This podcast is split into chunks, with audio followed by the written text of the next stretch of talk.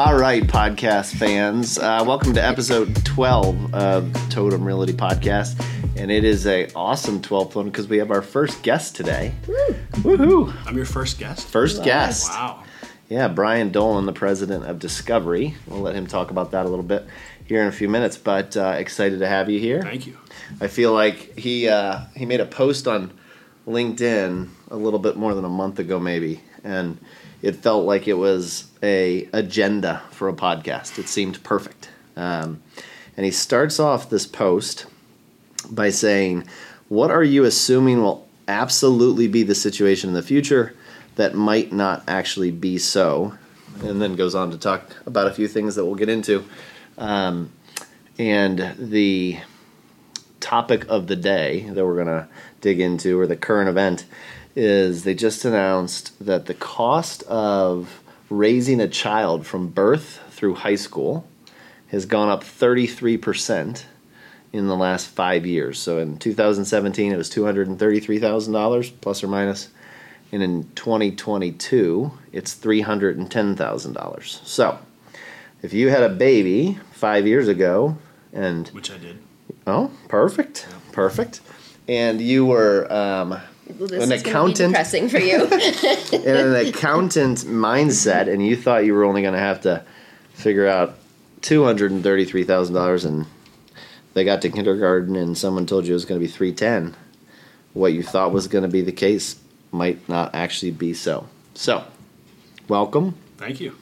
Um, maybe a little bit about discovery, and then what you think about this change of expenses in raising children. Um, so Discovery, uh, it is a technology that allows brokerage companies, not your kind of world, but in the waste and recycling world, uh, the ability to automate their AR and AP processes. A lot of the world that uh, exists today is Excel or Google Sheets or some sort of hauler software that's converted to sort of maybe do a little bit of what we need, but we have a lot of manual work.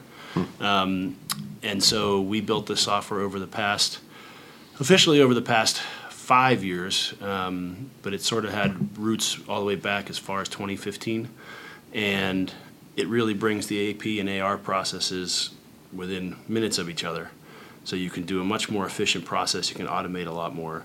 Um, and we've got customers who are going from processing a couple thousand invoices a month with a handful of people, so say 5,000 invoices with four people, to using one and a half people, two people to do Wow. the same work, and they do it in a shorter amount of time, and their cash flows faster, and they can answer questions better, and you know, I could ramble.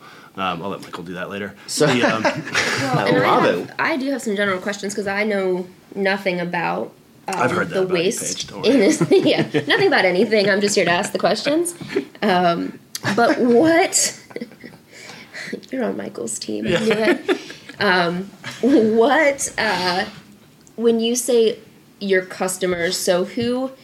First of all, I didn't know until I looked at your website again today, refreshing for this moment, that there were even brokers in waste management. So if if you Well, could so explain a- that interface and then who Yeah. in the process your customers are. So there's a couple of varieties of what I'd call brokers in our space. There's um, straight up brokers who make a margin on a vendor cost to their customer, right? So there's three parties in that triangle. Um, there's people who are more cost auditors. There's people who come from a uh, management standpoint where they might be charging just a flat fee. There's shared savings people. So there's different business models, and so our software has to account for all of that. So it's a little fun that way. Um, but that those companies, there's I was actually updating the list today. There's between 250 and 300 of them in the U.S. and Canada. There's not a lot of them, right? Okay. but some of them are really big. Um, two of them are public. Uh, Rubicon Technologies out of Kentucky. It's led by a guy named Nate Morris. Um, he just took that public through a SPAC deal uh, last week, maybe. Um, and then there's another company called uh, uh, Quest Resource Holding that is maybe out of Texas. They've been public for a little bit longer.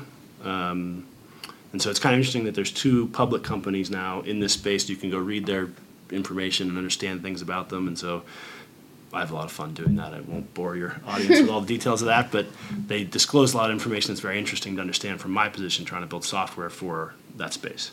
Okay, so those are the brokerage. Yeah. And then I completely Okay. forgot what you asked us the follow-up Well, question. and then the who client would your customers be? that those groups. Those are your customers, Yeah, and yeah. then they interface with the larger waste management companies So that they- we would hear about. Yeah, so they like work the- with all the things from like a Vogel to uh, uh, to a Castriota, um, all the way up to a waste management, and then their customers are, you know, these type of buildings we're in today here at Gateway, all the way to small churches or, or grocery stores or things like that. All of you know, any any place that has trash, right? And the beauty of kind of the beauty of the way the trash world works is everybody thinks of real estate is this super unique thing, and it, it is. Except for when you walk out the back to a loading dock or out the back door or something, it's very similar. Right? Go around the back of any mall, um, it's very similar. Go around the back of any place in Squirrel Hill or the Strip District, they're pretty similar. Right? So there's different varieties, of course, but there's a trash bin. the there's a dumpster, process the that gets it. dumpster, the Yeah. dumpster. Cool. Yeah. Very interesting. Yeah. So we don't disclose who our customers are because it's sort of a low trust industry, and um, it's actually cost us a few deals along the way because people were hesitant uh, early on with our technology, and so I just said, okay, that's fine. I don't, you know, I'm not going to build my company off the back of our customers. So Right. it's uh, it's kind of fun that way because no one knows anything about us. How big is the trash industry? Uh, depending on how you measure it, it's 40 billion plus. So that's And- not our target. Everybody has it. Everybody has it, and it's not going away. No, it is not going away, and it's Right. constantly produced. It's and and, And the- growing. What people don't realize most of all is that the waste. Um, I was in your kitchen a little bit ago, and there's three different things for things. And this is an unpopular opinion, but the reality is that most of the waste that is produced is actually not produced by you or I at home. Most of the waste that is produced is produced by some sort of industry, you know, The process, something. Depends on what it is. Um, I've been in different uh, facilities all throughout the country, and the larger things you can think of, uh, from your grocery stores to your uh, discount stores to all those kinds of things, they produce a certain amount of stuff, but a lot of it's cardboard. Like it's that actually has a process to it. But a lot of the production somewhere further up the chain that actually makes the thing that The you consume, that produces a lot of waste. And so mm-hmm. by weight, a lot of it's in that environment. What you and I do is a small portion of the world. Hmm. Mm-hmm. Yeah, the, the impact that it has on me is I'm in the getting rid of it part of it with the bus with the properties that I have in West Virginia. And we spend about two thousand dollars a month on trash, just taking stuff away, Yep. the dumpsters and everything like that, and it's never ending. And the part that I find kind of irritating, out of the, other than the, the whole thing about paying a bill, is uh, Other than no, everything. no, it's just the uh, the constant increases and the lack of the ability to deal with these guys. You know, it's just like talking to the guy who picks up your trash. You don't get a lot of what I would call customer service regarding. Well, that. that's not his job. Right. probably not. Right. He's good at his job, which is Yeah. being on time with the truck, being safe, doing his job, right? And that taking there it were three trash truck rollover, tip over, crash incidents in the last couple weeks here in Western PA. Um, so that job can be dangerous because it's a fifty thousand pound truck barreling down the road, and Mm-hmm. he's relying on some guy who was doing the brakes and maintaining it in the shop. You know, I mean, so it's it's a different job. But the customer service part that you refer to is more tied to, which comes back to this uh, thing you brought up about costs, is more tied to the fact that there's a lot of regulation that goes on in that world, and then there's a lot of pressure on that world around drivers. Um, so the average age of the drivers, I I don't remember it offhand, but it's been steadily increasing, and they have shortages of drivers and all these things. So it's um, it's not completely unreasonable their costs are rising, but the challenge the consumer has is there's not an Expedia or something or kayak to help you go out there and go, where do I find this thing? Where do I find pricing for this? What, what's the real price should be? I didn't even know it was negotiable. I thought it was just like you, you pay. Depends what on where you pay. are. Depends Sometimes on it where you are. sometimes it's not. In certain communities, there's only one um, uh, hauler. Yeah. So if you go to- larger industrial users, they based on how much they produce. Like, do they get volume discounts or sometimes, yeah. or Yeah. um, you know, if it's a shopping mall user, they can negotiate a national contract through a brokerage. Yeah, so the um, What's a big What's a every day. big shopping mall? Like Simon. Simon has its own deal with national providers, Mm-hmm. or they have um, each individual location strike their own deal, but they bounce it off somebody in their main office who knows what the price should be, right? So Right. it's done different ways, but you know volume matters, right? And um, and then there's the whole uh, the who you paid off at the city, wink wink, nudge nudge type of thing. And I say that tongue in cheek, but it's sort of true because if you ever looked at, I want to say it's uh, one of the cities in West Virginia, and I'm going to blank on it, but they, if you look at the map, it's this, right? So if you're on this side of the street, you have city services. Prices are defined. If you're on this side of the street, you don't have city services. Prices are undefined. And so this side of the street will be 1,800 bucks a month, and this side will be 3,700. What's the difference? Same hauler. The difference is you're not in the city map, Yeah. right? In, uh, in Morgantown, there's only one hauler. Okay, whereas I believe where I live in Cheat Lake, uh, there's three or four options. Right. In Parkersburg. And do you see the cost difference then? Par- Do you see the cost difference then? Not really, because one is commercial, one is residential, and Ah. so that I'm, I'm throwing Apples away, I'm oranges. throwing away a, you know, barrel of goods here, whereas I have dumpsters that get picked up, you know, three, four times a week. Yep. Um, and the one in Parkersburg, there's four haulers, but they're all owned by the same company, which I find to be very incredibly interesting. But that that all feeds back into your the topic you guys brought up of you know why does it cost so much to raise a kid? Um, there is a ongoing. So for my, I'm a bit of a history nerd in some ways. If you go back and look at uh, Eisenhower's complaint about the military-industrial complex in the '50s, that whole thing has continued unabated since, right? And whether it's military-industrial, however you look at it, there is a consistent element of higher costs throughout the past 70 years, unabated. But I can't think of too many things that have been driven down other than computer costs, Right. right? Those have come down. So Televisions. yeah, that's to Yeah, me that's a computer technology. costs, Yeah, technology, technology, yeah. costs. Across the board. But all these services type things have been driven down, have been driven up, excuse me, because of uh, what what I just look at as additional regulation um, and sort of market inefficiencies that go on. And it's not a. That's why I look at it over the seventy years because it's not a political thing, left, right, up, down. It's everybody's done it, right? Regulation, litigation, and then the overall effect of the rest of the economy on those particular industries. Right. Well, I have I have family members who are lawyers, and I enjoy needling them sometimes because I go, so when how do you guys get rid of the trial bar? Well, why do you bring this up? Because it costs me money. How do you know it costs you money? Because I can see it. They, you, someone files a lawsuit for this, they settle it for that. Later on, you have to sign a form. You have to do a thing. You can't do that anymore, right? And you just see that time and time again throughout society, and that adds costs. So um, one of the, that's the fun part about our technology is we're trying to drive down that cost. Well, the, the, going back to the litigation component, the entire system is built for that. You know, you, it's built to be settled. Yeah, Law, law is built never to go to court. ideally to get not. to the yes. yeah, because then it's faster, cheaper, simpler, and It's- less risk. Well, it goes back into the risk component. It's Right. less risk because no one knows the outcome that can be really bad. So I'll take the outcome that's just bad. Yeah, yeah. Yeah. So sign bad and known is yeah, is it's the better known than knowns versus the known unknowns. unknown and potentially Yeah. worse. Settling for a million dollars versus having the risk of a ten million dollar, you know, malpractice suit, Mm-hmm. right? But then you're not allowed to have whatever it is as care somehow later because they're afraid of that same situation happening again. Mm-hmm. And then the other part that you touched on was the regulation component, which changes constantly. that's the fun part about the space we were in uh, and the space we're in now. There's not much regulation around technology and waste. There's a lot of regulation mean around in landfill. waste? Yeah, so a lot Okay. of regulation around landfill, Right. hauling, all these things. There's not a lot of regulation around what technology can I use to manage my business process. There's none. It's a wonderful place to be. Yeah. So, Paige, um, the topic of the day, five years ago. Well, I guess I should set the stage. Father of two children. Two. Father of four children. Father of Seven. lots of children. Um, I want to move to that side of the table now. I can do math really quick. Seven times three hundred is a big number.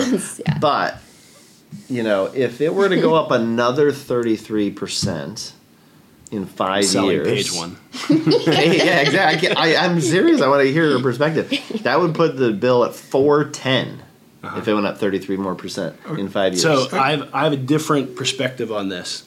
Um, I have a different perspective on this. Whose responsibility is to raise the child? The parents. the parents. Okay. How much of that responsibility have we deferred to the government? I have no idea. I can't wait to hear Yes, where you this is do. going. Well, uh, uh, Well, it's a start. Okay. Um, when you get health care today, do more people get health care in uh, ACA things, or do they get it from their business, or do they buy it themselves in some way? But, but even under that scenario, how much of the healthcare industry is controlled by the government? Right, but just play along. I'll, Okay, I'll walk you uh, it. uh, just, I'll, Most healthcare is either A lot. through your business Yeah. or through a government ACA. ACA, thing, right? Okay, so then you have a child. Okay, so now you get a couple weeks off from work. Oh, the government dictates that, right? So I, as an employer, have to provide you a certain amount of time off for a different thing. I can't. I can come up with something beyond that, but I have to provide a certain amount. Okay, so then you go back Isn't to it work. like s- three months and then another three months if they want it? No, I think it's, like it's twelve six. weeks unpaid. Okay. th- th- this is for what, having a child? Yeah. This is- Yeah. yeah. Oh, uh, okay. FML. FMLA. Yeah. Um, and so then uh, you go back to work. You want to put your child in daycare. Well, who dictates what the daycares can be? Because in DC, you now have to have a college degree to run a daycare. So does that raise Only in prices? DC? Yes, only in DC. Everything in DC is probably only in DC. For the Well, time being. Oh, I don't know whether that's, th- th- I think there's other uh, states that have the same kind of restriction. they might, but my point in raising it is it's a recent thing. All right. And so, but does that raise prices for daycare or lower prices for daycare? Raises Raises prices instantly. daycare, right? So then, um, okay, so now we've got daycare. Your kid goes to school then, kindergarten, first grade, those type of things. Oh, we expanded Head Starts. Your, your kid can go to that early. Who pays for all that? Who pays for the school? Who pays for all those things? Those are all things that you're paying taxes for that then go to the government for them to inefficiently turn around and give back to you.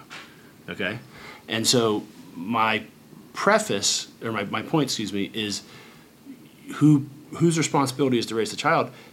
As a society, we've de facto delegated the responsibility to raise the child over to the government. And Okay. therefore Well, do you driving the cost. But And do you therefore think driving the cost. do you think that's us de facto turning the responsibility back over to them, or do you think that's just how societies function? Like, you know, I, I Yes, do. rich societies end up doing that because they find out that they can borrow money from the future to bring value to themselves today and go, we'll figure it out later. It's happened time and again. see and i don't i don't disagree with you but i also think that as a society we have to raise like the common denominator of the serve like the care people are getting or the like certain people I agree. can't afford to send their kids to these or um, could only afford to send their child to the least expensive option, which is where there's not professionals running the daycare. And if it's not regulated, like how bad could that get? to Well, where it would be the only thing that they could afford. And that's where we'll come into uh, substantive disagreement is the definition of regulated and professionals. Because my six, my son John, who's now 13, he had a really great line one time. Um, I forget the exact details of it. My wife remembers better. But he said, "Well, mom, who's going to watch us?" And she goes, "Well, I am." He goes, "But you don't have a certificate." At the time, she was like, Show me your 13-year-old credentials, lady. no, he at the time he was probably seven or something. And we had four That's kids or something. And, and you know, and he's like, you know, a Allie loved certificate, right? And she still references it today. Yeah. But but this comes back. I'm making a, a joke about my point though, which is I understand the the inclination is to say, okay, how do we make sure that we have a baseline of safety of different things, um, and how do we make sure we're rising the tide of all boats, right? And as a intention, that's a great intention. As a reality, it's super difficult to do from a central planning standpoint, right? And central planning always leads to a higher cost for that. And the best way to do it is to delegate that decision down to, okay, let that mother pick the solution that's best for her, right? Because as you and I both know, dads are going to come up with decisions that are maybe slightly different than moms, and dad's probably going to defer to mom most of the time because he's smart. And moms have a pretty good intuition about where they're going to put their kid that's cost effective for them, time effective, all those different things versus I have to put them in this thing that checks this box because I get this money from the government. Right? It's a different approach, and so we've gotten so far away from that that that's why I think these costs are rising. I have to interject. It's a little bit off topic, but your comment about deferring to mom over the weekend, somebody said to me, um, and it's just hysterical, that you can't earn points with mom. You can only lose less points I don't agree with that. I don't with agree your with that. decision making. and I almost fell off my seat. I was like, that's very is that, insightful. That makes is- mom was a that bad guy. Mom's not a was bad that guy. directed at the husband or the children? 'Cause- Uh, no, it was a husband. Michael, Michael's his brain's chewing over here. No, no, I see, I see, what you- but you, you're, you- you're deferring to the fact that this is the way we've done it, so this is the way that it is. It has not always been that way. Oh, I I understand it hasn't always been that way, but it's been that way for 60 plus years. Eh, I would say sixty years ago, it wasn't anywhere near as bad as it is today. It wasn't near as pervasive as it was today. Yes, Uh-huh. I agree with that. Okay, maybe that- I, I, I might buy into that argument. I mean, we, public education, which is what most people Mhm. partake in. It's Yeah, but because, that doesn't impact this cost at all. Oh, I bet, uh, one third of that Well, cost. what's in I think here it- is Put in there. housing, food, clothing, healthcare, childcare. So You I mean think that's Public education? is free. public education, is Education is not free. It's Public free to the mom and dad, though. It's not Yeah. free. They pay taxes. Okay, each child You- comes you in pay tax taxes with yeah, with but whether but whether you have a kid or not, you're paying that tax. Yeah, so in the three ten, there's no cost for okay, public so education. it's. I'm, I'm just trying to do the math on this thing. So where is the bulk of that money? come bulk of that money, uh, it says here, uh, 18%. Food is the most second most expensive item when raising a child. 18% of the total cost in its original calculation. Um, the number one is housing. number one is probably housing. Yeah, it's housing and food. Housing and food are a big part. And Clothing then would be a big part. day- Healthcare, or childcare. childcare. So what does it cost to clothe a child from? Uh, uh, It doesn't break down that level. I, I didn't have that. And I knew Michael we wants to know were- where they're shopping. But so, but Michael, to your point, to Not your at point, Target. The cost of clothing, okay? So clothing became a worldwide sourced good, right? Used to be, I, I can look back at my, my mother saves too many things. Anybody else's mother do that too? Is it a Pittsburgh thing? Um, you extend it all the way to Cleveland? There you go. The, all uh, the way to Cleveland. the uh, I have T-shirts from when I was a kid, and they were made in Hong Kong. Okay, everything my kids get is probably made in China anymore, right?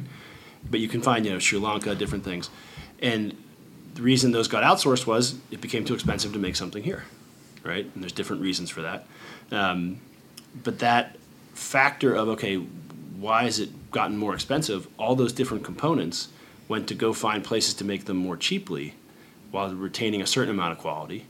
And we've run out of places to go make things more cheaply, right? And so those rising tides are lifting all boats are moving some of these things up. So you have to find efficiencies to create them. That's where you need capital to invest in technology.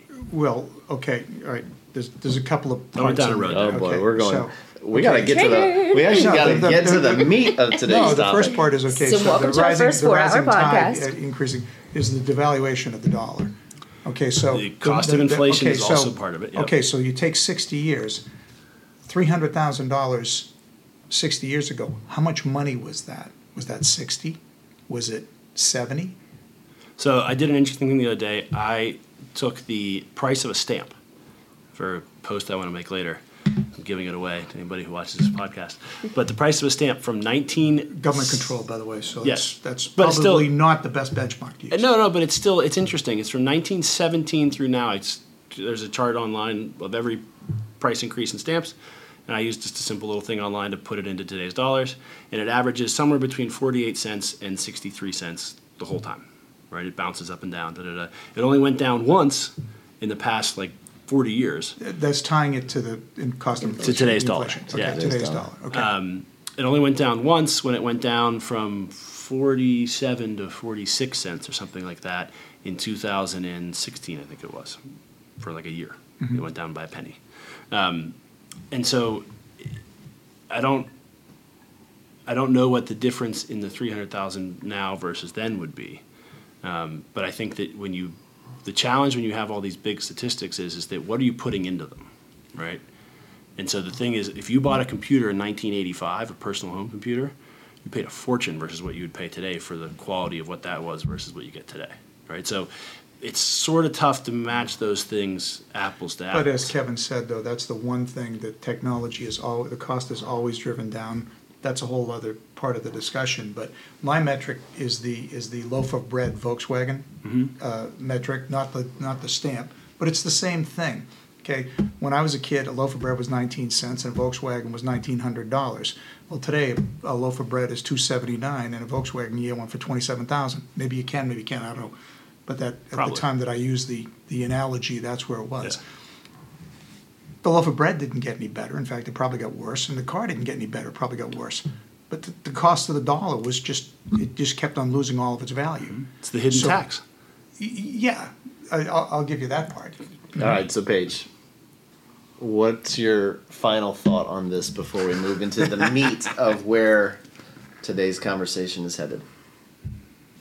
Does it make you want to throw up? Yeah. Yeah. I mean, ju- yes. I don't know how. Like, I mean, seven children in in today's world. I feel like you hear of that so seldom because just the sheer expense. I mean, I know. I know people who always wanted to have large families, but them large families now is is three max four children. Mm-hmm. You know, my my parents and my parents' parents five like they all had five children seven children. Right. my my grandparents i think had like 13 and 9 in their mm-hmm. family and that's you can't i mean if you adjusted that to inflationary guidelines it i still think it would be an enormous increase proportionally now what it costs Oh, I think to what you to what it takes to raise a children so But the standard has also risen in that time. The expectations have risen. You know, when I And- when, and- when, when you were a child, a, a Nintendo and a Razor scooter and all these different things weren't necessary. They Yeah. didn't have them. They didn't have them; and weren't necessary. Okay, so you had when I was a kid. My parents hired a babysitter for six dollars an hour that chain smoked the whole day. She Yeah. watched us. I mean, When I was a kid, minimum that wage was a dollar eight. Right. So it's it's like you can't. y- It's just a completely different animal. New York New York Times, 1981. The best uh, minimum wage is zero dollars. As I, my point to I agree. To, the, to the podcast is is over the 70 years that I'm talking about, the society uh, as we have it has fallen in love with the concept of using debt from the f- today, borrowing from the future to finance a lifestyle we can't afford. And so, to your point of you know why why don't people have these families anymore? Because we borrowed from my grandkids' future to pay for today's things.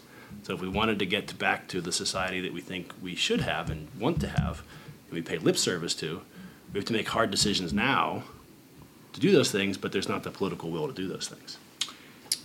We also didn't have the distractions back then that you have today. Not in the same form. Not in the same form, but you know, it, it just it's just a different kind of life. You don't have uh, you, you had more kids because you did more things with your kids. Okay, now you have more kids. You got to take them to here. You got to take them to there. You got to schlep them all around there. There- there- I can tell you as a father of seven, though, you get to choose one sport, but when as one as a child of six, yeah. You didn't have to choose one sport. You could do whatever you wanted. It's just that your parents didn't cart you to those places. Because you could walk places. You could walk places and Or you ride go your there. bike. You could ride your bike. we bike. can talk You about get zoning there. if you want. No, no, no, no. All right. So Also, before because I'm going to catch so much heat for this, I'd just like to let the record show. I'm joking. My mom didn't hire a chain smoking mm. babysitter to watch us Sorry, mom. because my Sorry, dad, my dad, dad's hip to the pod now. I don't want to get lectured for painting a bad Hip picture. to the hip to the pod. pod. Okay. So All right. the the transition, which I think is an interesting one, is if it costs three hundred thousand dollars per kid, you need to make money, in theory, to raise children. Um, and your post on LinkedIn was all about risk and investing, and really interested to dig into it. But um, give us a little color on your philosophy on how do you how do you take practical risk in order to try to deal with the fact that in round numbers you've got 2.1 million dollars of expense that's growing daily. every single day. Yeah. Um, so practical risk. So the beauty of risk is you can measure it, not perfectly, but you can measure it. And uh, I, if anybody at my company listens to this, they will laugh because I am not a spreadsheet wizard by any means. But you can take a measure of a couple of different factors. You can take a measure of the person behind the, the role, behind the thing you're looking at, um, and see, you know, do they have a history of any success? Uh, you can use other factors around it. There's a guy I used to study named Mike Parker. Um, he came and taught us in Montana um, when I was doing real estate sales out there. And he had three things he looked at in real estate. It was location, concept, and timing. And he had this great little speech of, you know, everybody says location, location, location. He goes, it's all crap. It's location, concept, and timing. Um, and I sort of have pilfered that and applied it to investing because location matters. If you buy the wrong side of the street, even if you have the right concept and timing, your location's bad. Right. Right. Um, and the same thing can apply when you look at uh, even investments in stocks or uh, other financial instruments, because if you look at location as the stock, the concept is okay, where's this thing going? Your timing, sometimes timing's not in your control. Sometimes you have the money. Oh, it's raining. It Um, is It is definitely really raining. It's really raining. Sounds like Gateway's about to. Sometimes blow you over. have uh, control over the timing. You can apply it, but other times, if you're doing a 1031 or something, you got to apply the money in a certain amount of days. You don't have a choice. Right. It's got to happen. So, um, from my standpoint, it's it's sometimes about just sitting back, measuring the thing, getting comfort level with where it's going to go, and then to the point about the 10 year thing, looking at okay, how how could this go right and how could this go really wrong, right? Because take for example, I have a I have a friend who is in uh, the computer world, and he told me I want to say more than ten years ago that in five years we'd all be driving self-driving cars, because look at how fast we converted from horses to horseless carriages in the Henry Ford era.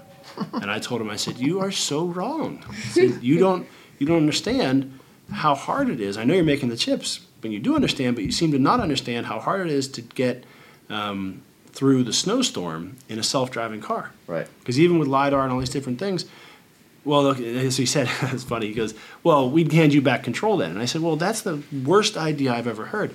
You're going to take control of the car all the times it's sunny and nice out, and then when it pours rain like this and it's really hard to drive, you're going to give back control to somebody who hasn't driven in three months. Right. Like that's a terrible idea. So that those are the kind of things I look at and go, if I can logic through that, I'll go, I'm not investing in self-driving cars. And if you've seen it, most of them have cratered. Yeah, I was talking to the CEO of Motional, which is Hyundai's self-driving car, and he said uh, that you actually have self-driving cars in Vegas right now because there's no rain or no rain, and the roads are all straight and perfect. And he said, Mm-hmm. Great environment for that. You're a few years away from being totally autonomous in a town like Vegas. Pittsburgh, he's like 25, 30 years Maybe. because of the If rain. that. He said the hardest thing that they haven't figured out is the rain, and they don't know how they're ever going to figure it out. I, I'd be intrigued to figure out how they figure out snow Yeah. when it covers everything and it's all white and reflective. I think they're taking the theory that no one will be on the roads when it's snowing. I, I, I also think that whatever numbers that we put on it, it's probably gonna be faster than that, because they're gonna come up with something that we can't measure as a metric that is gonna figure it out. But I agree, it's not ready yet, and the timing of that is not acceptable here versus acceptable in Vegas. So self-driving cars is one thing, and it's crazy. And like your friend said, it'll be here in five years. It might be thirty, it might be 15 forty. years later, yeah. But I want to go back to the reason we asked you to be on because you talked about risk and back to the whole child thing, like trying to create a revenue stream to pay for these children um, and investing. And you had three very distinct rules Remind for how me. you invest. Well, I'm going to go in reverse order because we talked a little bit about discovery, but in reverse order, and I intentional about this because I think most people don't get to two and one. Uh-huh. I think most people get stuck on your last piece, which is you spend all of your work energy on something that you're a subject matter expert on. Like, Try to be, yeah. yeah, right? So you use. It's easy when I'm in a field of one. well, I think you're being a little silly on that. No, but- there's no other technology like ours. So it's fun when you're in a field of Okay. one. Well, so fair enough. Um, but you're in a technology space where there's always going to be disruptors and people Yeah. trying to eat your lunch, right? So you spend that energy to collect the paycheck. But that's only one piece of your three headed approach, right? Right. And did you always know that you would focus on that one first? Or were you thinking about one and two? And one and two in your world is investing in the stock market, Yeah. but using a professional, which we can talk about a little bit. And then investing in other humans, Yeah. which presumably means other companies that need capital or real estate or whatever the case may be. Right. So, in reverse order, like when did you know you had to switch from just your job to looking at one and two? Um, I think when I moved back here from Montana, um, so if I give a backstory on that real quick, moved back here from Montana in 2011.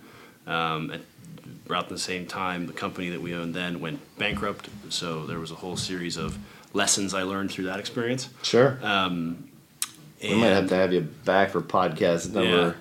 And when I did one of the best deals of my real estate career post that experience, where uh, someone owed me debt, uh, I had the debt against their property. I convinced them to sell me the property. I put more money in, bought the property, put more money in, fixed the property, ran the property for a couple of years, and then sold the property for a number that was very attractive. Okay. Right.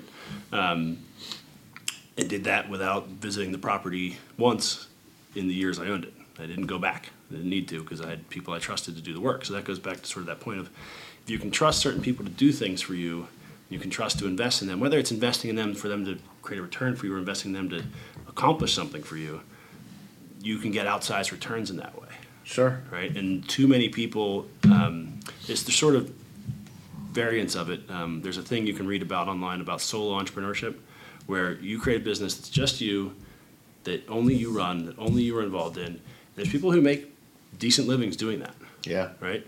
Um, but I find it to be much more advantageous if you can look at a company and go, okay, who runs that company, right? And follow, the beauty of today is you can follow the top five or ten or fifty people in a company that's public, or even a private company on LinkedIn and see a lot about them. What do they think like? Are they getting distracted by every trend that comes along, or are they focused on what they're doing? And so you can get a pretty good sense of okay, do I want to invest in that company? Are they mission focused and actually doing what they say they're going to do? That's a distinct advantage to your point earlier. You know, we didn't have that ability 30 years ago, mm-hmm. right? And I mean, that's fascinating. How much, well, I guess it's a two prong question. How much time do you spend following those people that you trust? Um, and not just on LinkedIn, but in whatever forms you can. And then um, have you had a situation where you've seen a change in that person that made you think, you know what, I'm probably not going to reinvest? Um, well, I outsource the following the market to somebody who's a professional to do it because I don't think I'm smart enough. Right? I don't think I'm focused on it. I don't think I. Do You mean the stock market? Stock market. Okay. Yeah, I don't do that. Um, but in businesses I've invested in, either, And do they have? I'm sorry. Yeah. There's, so many questions. Like there's so many layers of this onion. Do they have autonomy to make decisions about that investment? Yeah. Yeah. Up to certain thresholds. Nope. Nope. Trust Pure you to do autonomy. it. Go ahead. Have Okay. at it. So if one day, all of a sudden it went all cash, I go. I guess that's what we're doing. I don't know. Okay. Um, because ultimately, if you don't give somebody the autonomy and they don't have the ability to make the decision, why are you paying them? Right. What's the point? I'm paying you to babysit me. I don't need that. Sure. I need I need you to do something that you think is intelligent with what you're in. And it's also having a long range view, right? Mike was talking earlier about inflation over the time period. The reason the stock market works so well is it has the ability to um, internalize the inflation over the long over the long haul, right? So uh, you can raise prices, Right. right? So um, one of the things I invested in the past few years was uh, self storage business because they can raise prices on the daily. Yeah. It's, it's absurd. And the Right. sticky, sticky, sticky customer base. and the transient customer base. Right. Right, the sticky base is actually interesting. You have to wait longer to raise the price on them because they have like an annual renewal or something. The guy who comes in when he moves out of his apartment and he's got a two week stay over until he goes to the next thing, he's your best guy. He's the interim guy. He fills the square and he fills it at top price. He fills it, and then the next guy that comes in, you get more. You can adjust yeah. if you so need to. you're increasing your prices three times within a short window. Right. It's uh, that? it- And then, and then, so the, the diversification of the wealth management guy. It's not like you're just giving him the money and the autonomy, he goes off on his own and you, you know, you call him when you retire. It's you have a metric where you can go back there and say, okay, how did we do this year? Sure. What did we do? So you have an ability to go back and speak with an expert with that corpus of your portfolio and say, okay, what did we do here? What did we do right? What did we do wrong? and I and I measure it again. There's a lot of people who um, I have some people in my network who critique me for saying you know that I use somebody like that. They're like, well, why don't you just put in an index fund? And I said, well, the problem with an index fund in my mind is what happens when the index goes down, and everybody goes down, and then the and the machine flash crashes its way to the bottom. I don't I don't want to be there for that. I want to have selected something I think has intrinsic value over the long haul, whether I'm right or wrong. At least I made a decision, right? Yeah. Um, I'd rather die on a decision than go, I don't know, the world just crushed me. Well, whether he's right or wrong, also, he has the ability to move quickly. Sure. and he can adjust when he sees something coming or a question, whether, again, right or wrong, Right. he has the ability. He's Right. on site. And what advice do you give the Paiges of the world who are Can't wait to hear where this goes. um, I think I think it's fair to say stuck in the third bucket, which is just focusing on a career, and not on the first two. To how do they find that person? Like, how does Paige Myers find the person that she, whether it's five dollars or five hundred thousand dollars, she could give them and say, "I trust you. Go do this." Uh, as a financial stock type role? Yeah, the stock role. We'll stick with that one. Um, well, if you post on LinkedIn and say you're interested in it, I bet you 400 people will get you. Uh, so don't do that. Don't do that. Uh, I would say that the, the the way I found the best people in my career is by asking. Just ask. You know, mm-hmm. ask somebody you trust who uh, you know has done decently in life. Like, what do you use, right? And I wouldn't. Some people make the mistake of asking somebody they know that has the most money. It's the wrong person to ask. Mm-hmm. You want to ask somebody who's in your network, who might have more or less money than you do, but has the right mindset you do mm-hmm. right? So like the person I use, I use partially because my wife likes that person because she's risk averse. So that's why I'm diversified the way I am, which is my risk is taken by me daily doing my job. That's where my risk is, Right. Right. She tolerates that. She said, but over there, that risk is low risk because I trust that person did not take as much risk, right? So that's a marital balance in my world sure. Um, it's it's sort of knowing what you're looking for because being distracted by the big dollar signs can lead you down a path that you don't want to go down. Right.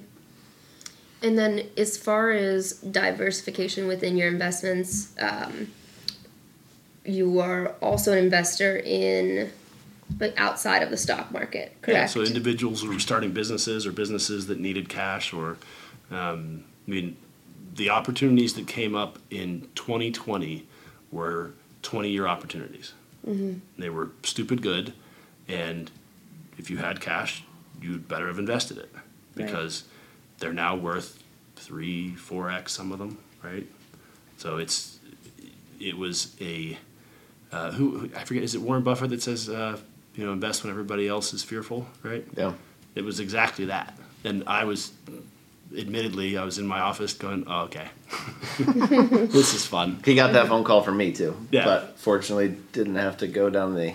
But it was it was a fun time because I was sitting there, fortunately, with some cash, and I said, okay, there's going to be people who have good businesses who just hit a patch, mm-hmm. right? Right. And they need a way to get over the patch, and then okay, great, but now you own five, ten percent of something that, or something that pays you a seven percent dividend every year. It's not a bad thing to have, right? And that's sort of been my goal: is build up things that pay you five, seven, ten percent dividends year over year.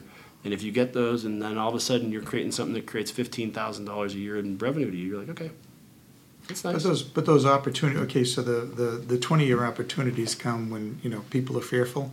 People are fearful because things are bad. Something's hit the fan at that point in time. Right. And so having cash is always good because you Yeah. can recognize those opportunities. Yeah, and usually anymore they're financial. Yeah. They're, they're financial things created by the inflation things. It's all it goes Whatever, the- that whatever happened, the Yeah. reason was something went, that they, they hadn't anticipated, something that you couldn't anticipate over a long period of time. Right. And so you had kind of answered this um, in your um, discussion about why you don't invest in index funds, but in other opportunities outside the stock market, do you do any fund investment there, or is this all individual opportunities? Um, I guess I don't know what that would be. The Like Are you a- investing in like a private equity fund? Or a real estate fund of any type that Not exactly. There's um, there's a company I invested in that is a uh, did a uh, what are they called convenience store chain in the past couple of years, um, and so it's it's it might be considered a fund because of the way it's structured, but to me it was you know I was focusing on real estate just in all this going capacity. to this one company. Right, it's all going towards this focus, and it Right. might be a fund in some terminology that the SEC cares about, but Well, your wealth manager might also be invested in funds. Right. So I, for me, I when I look at businesses, like Pittsburgh has a lot of small businesses, but it has a very uh, underdeveloped investment crowd um, when you compare it to some of the other big markets where technology gets created. And it's interesting. I think part of that, and this is an unpopular opinion, and people don't like this, and they might not like it when I say it, but I think part of that is the fact that the state government has the, um, oh, I forget what it's called now the Ben. It used to be called the Ben Franklin Innovation Thing, and I forget what they call it now here in Western PA. But they give out funds to companies um, to help them get started, and they tout themselves as this great thing. Um, we looked at those funds in 2011-ish when we did our company back then, and it came with this caveat that was, "We are always with you. You can never get rid of us." Meaning, if they gave you 50 grand to help start your company, they could invest in follow-on rounds forever Right. right? And I didn't really love the idea of having the government as my business partner for the rest of my life. And because there's that uh, free money type of thing at the outset of a lot of companies now, there's not as much opportunity for private investors to go in and start those things because our cost of capital is higher. Um, so I think that's reduced the amount of capital invested in companies around here. But I look for those type of companies because they can be really smart companies. There's a lot of smart bodies that come out of Pennsylvania, especially Right. Western PA, for manufacturing and healthcare and all these things that we do here. We've got a lot of smart brains kicking around here. Yeah. And how are you how are you finding those opportunities? Are those people generally finding their way to you or network, absolutely network. It's Okay. all people that you know who go. Um, and I, I, maybe it was Kevin who told me at one point. He said, "People who do deals do deals." wise it was- words? Wise words. You know? it must have been the bourbon. But it was. But it, his point was. His point was, if you become somebody who's involved in deals, you do deals. If you're not Kelsey, did involved you write that deals, down for a If you are an investor, people looking for money will try to find They'll it. try to find. Well, they'll, they'll, but they might. But somebody who also is an investor will say, "I heard this guy might do deals, or he knows people who do deals." Yeah. Right. It becomes a small circle of people. Right. Yeah. It was a Rileyism. It was a Rileyism. But it is interesting, you know. I, I was just having lunch with uh, somebody who would be considered at the top of the food chain in bucket number one, the fund or you know stockbroker, stock manager, advisor, um, and we were talking about my previous career and how I got to Totum.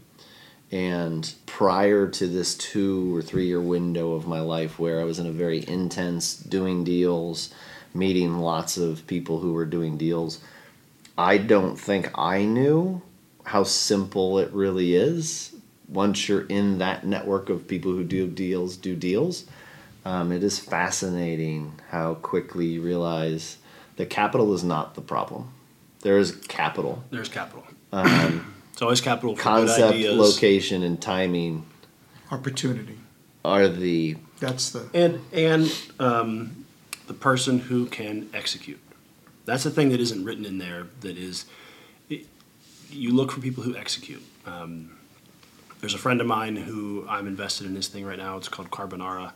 Uh, Luke Panza. He's um, actually in Norway, doing a. was he no weight? He was no weight. That's what I thought. Um, he's in Norway doing this, what I would call worldwide business. It's focused on U.S., Latin America, uh, North America, Europe, um, but its application can be worldwide. And it's, you know, he's an executor. He doesn't not do the right things to get there. Right? Does he have stumbles? Sure. Does he do things wrong? Sure. But ultimately, he's the kind of guy who executes. So when he called and said, oh, "I'm looking at it," I said, "Yes." He said, "You didn't even let me finish." I said, "Yes." What do you want to like? Just tell me what you're looking for. I, I'll find a way to get it done because I know he executes. Right. Right. Um, my brother Charlie's the same way. If Charlie says I'm going to do this thing, I just say yes. I don't. I ask the details later. I figure out whatever I need to figure out. But there's certain people that um, when you bump into them, you realize that if they are involved in something, they're going to put their energy behind it. You want to be on that train. Now, will they always be perfect? No. Right. Right. Will you lose some money? Sure. But um, I feel like more often than not, um, you'll win, and that's that's your goal. Is you know if you can hit enough decent sized singles, doubles, triples, that'll make up for some strikeouts. That's okay. We're into metaphors. In sports metaphors, Yes. you're killing it. Yeah. How do you decide what's palatable in terms of in any given investment? Like, is it a percentage of your net worth? Is it a percentage of what you think? Uh, like, do you have just a, a bucket where you say, this is to go play with, and if I lose it all, that's okay? Or how do you think about, I Um, hate losing money. okay? He's got seven kids. I haven't met anybody who liked losing money just yet in my life. Uh, I how do I the, the determination is like based, Luke called and said, I'm doing this carb, yeah carb, carbonara. carbonara. God, I'm getting hungry for carbonara. How do you decide what's Well, it's available cash. acceptable? Available cash drives it first, Okay. right? So if you're low on cash, I don't care how good the idea is, you might be frozen out. Yeah. Um, first of all, is it a field you can play in? Right, mm-hmm. right. yeah. So I, I've been called on deals I thought were really good deals, but they had five million dollar minimums. I was like, well, sorry, I don't play that big. Um, the uh, Have you ever borrowed money? no. No. Borrowed money to invest. So one of the lessons I learned in the bankruptcy experience was debt kills you Okay. because when you absolutely need that bank, they go, "Oh, so sorry, Mr. Dolan, we just can't find that paperwork anywhere." Um, so sorry to all my friends at Big Bank, but I don't trust you guys when you are necessary at that moment, right? Because Right. time has shown me that for all the other investors I've watched and studied, right? Um, and that's not uh, necessarily a slight against them. It's, I understand that they're like, "Hey, you're going down. I don't want to go down and chase that down." Right. Throwing good Um, money after bad. throwing good money after bad.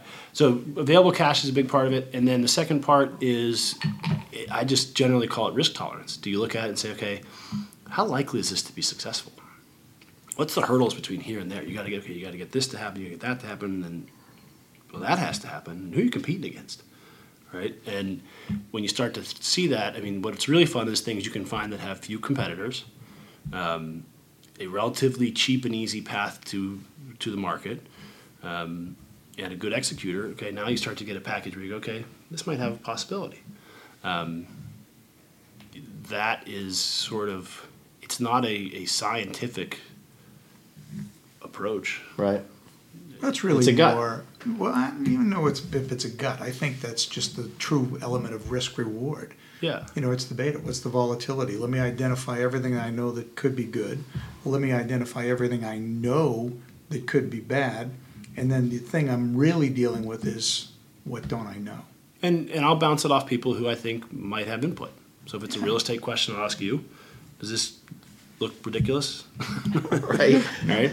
and you can usually give me a quick, no, that looks ridiculous. Don't do that. Um, and there's other people I know in different avenues where I'll bounce it off and just say, what do you think of this? Is there anything here that I should be running, screaming from? Or do you go, eh, okay, could have, could have potential, right?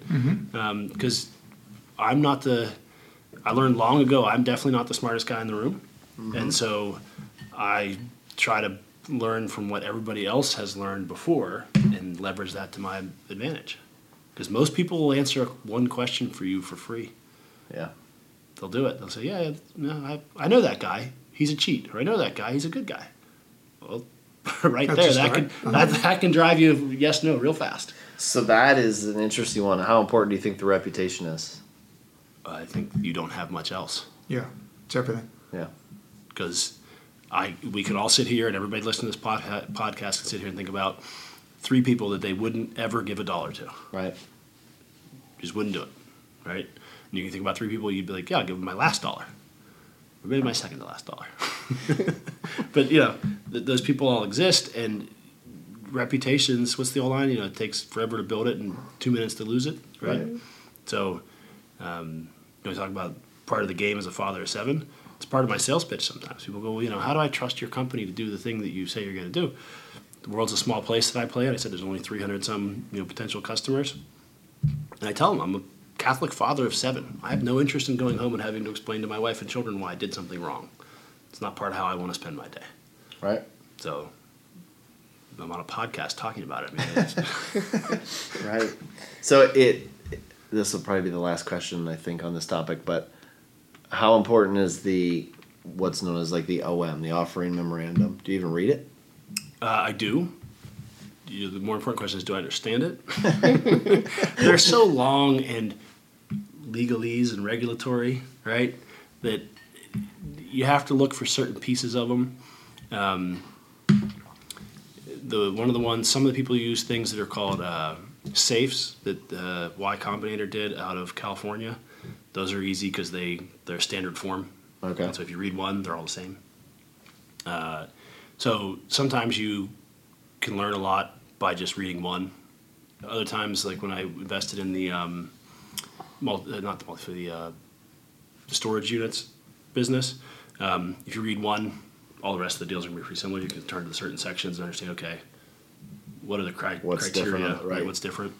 Um, and you get a cadence once you start to understand them. The ones that are, if you can't understand them, then you shouldn't invest in it, right? If they're starting advice. to be, if they're starting to be, like, well, I don't know what that really means. That just sounds like a great idea.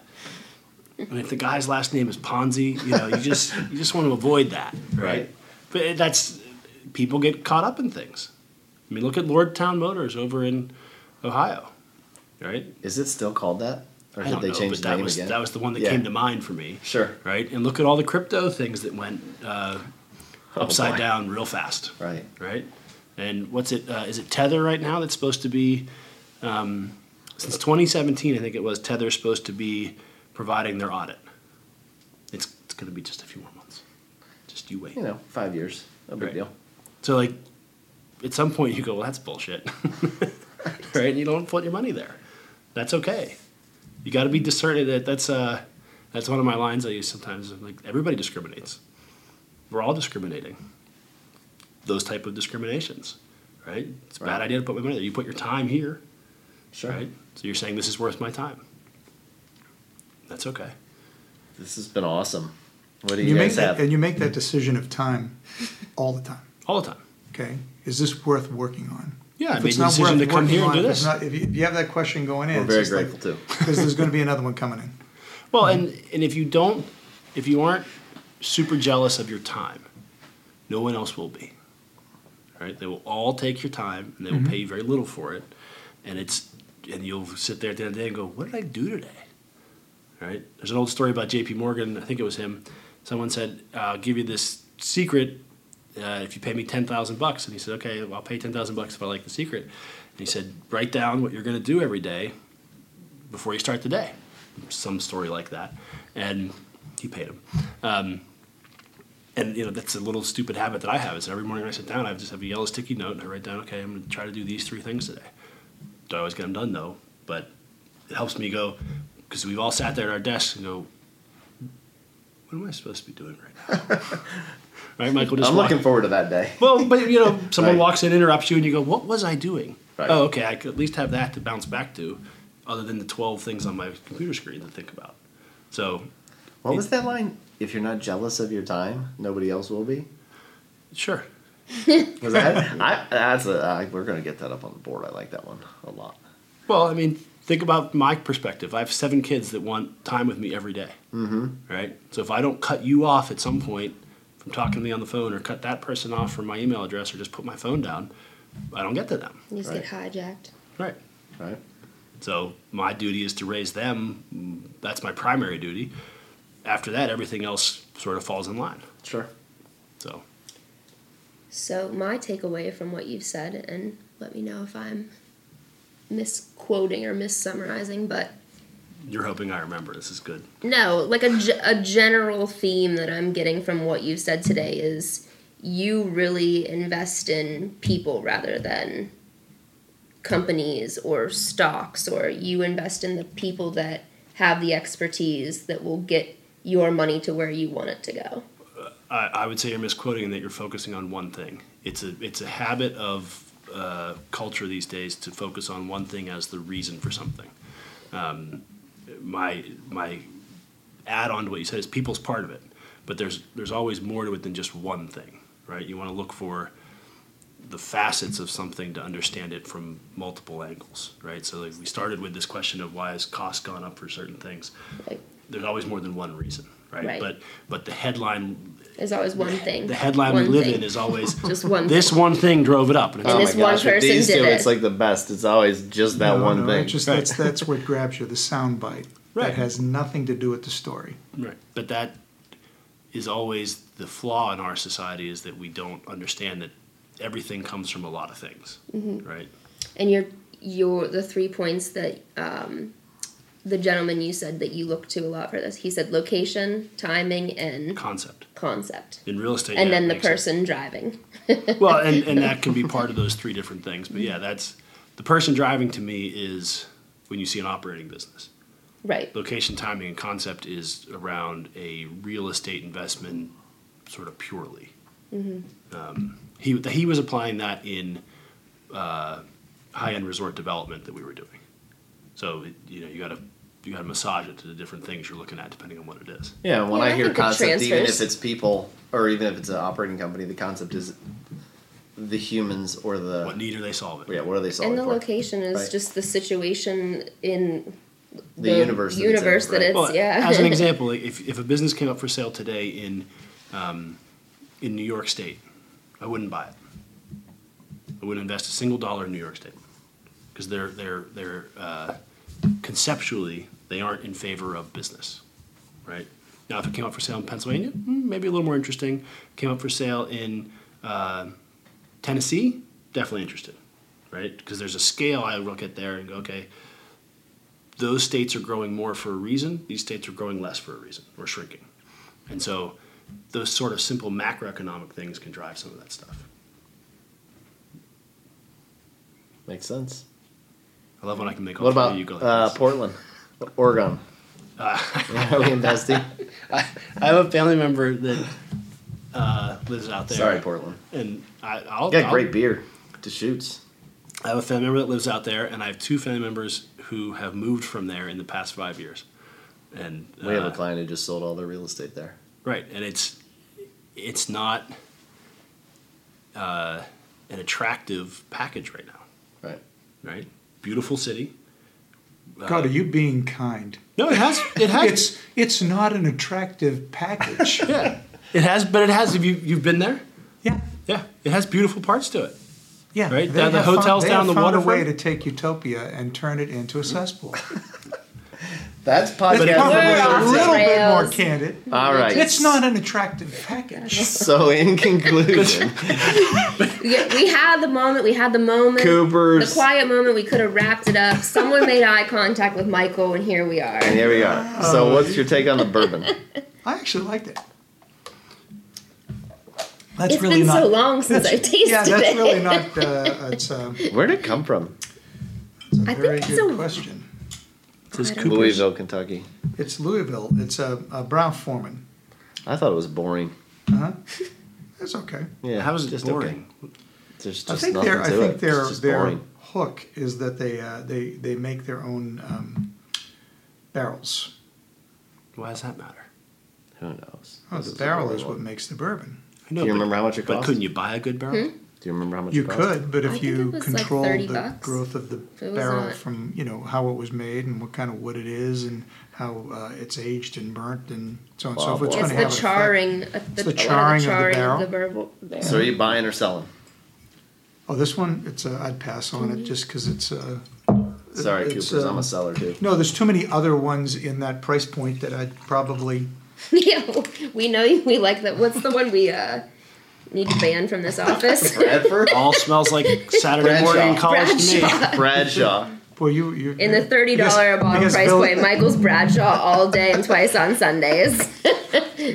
three times on a Wednesday night if when he I was doesn't in have college, we anything never got to the bourbon. It was just a little bit too pricey. Yeah. Well, Of course, I, I don't mind it. I like it. so you're a buyer. Yeah. Bryn Mawr will do that to you. all right? yeah. I wore it. I wore it today just to you know. I like Show that. up. I'm a big spiritware guy. You are Mr. Spiritware. It has been awesome having Yeah. you. Thank you. Thank Yes, so much. thank you for This joining is us. great. This was really Thank you wonderful. so much. Appreciate Should we your get Michael in trouble enough? No, this No, was they- oh, We very could have gone down so many rabbit holes. I have already decided that the podcast is always going to have a guest because it keeps the turmoil in the room way off. He the brought up a topic at lunch today. Yeah. I didn't. No, yeah, you did. You brought it up, and instantaneously, the temperature of our lunch table We had to leave the restaurant. 'cause the very in the spicy. room- I enjoy the debate. The debate's fun. so we got it out The, of our the conversation system that, that I want to have with you, and obviously it's going to be on offline, Offline. Is the American education system. Steve Jobs. I- Steve I- Jobs said it should be voucher based. That's a wrap. All right, well, cheers to episode what? 12? Episode 12. Episode twelve. Episode Thanks for coming. Cheers. Thank you Yes, for having thanks, me. Brian. Thank you for coming.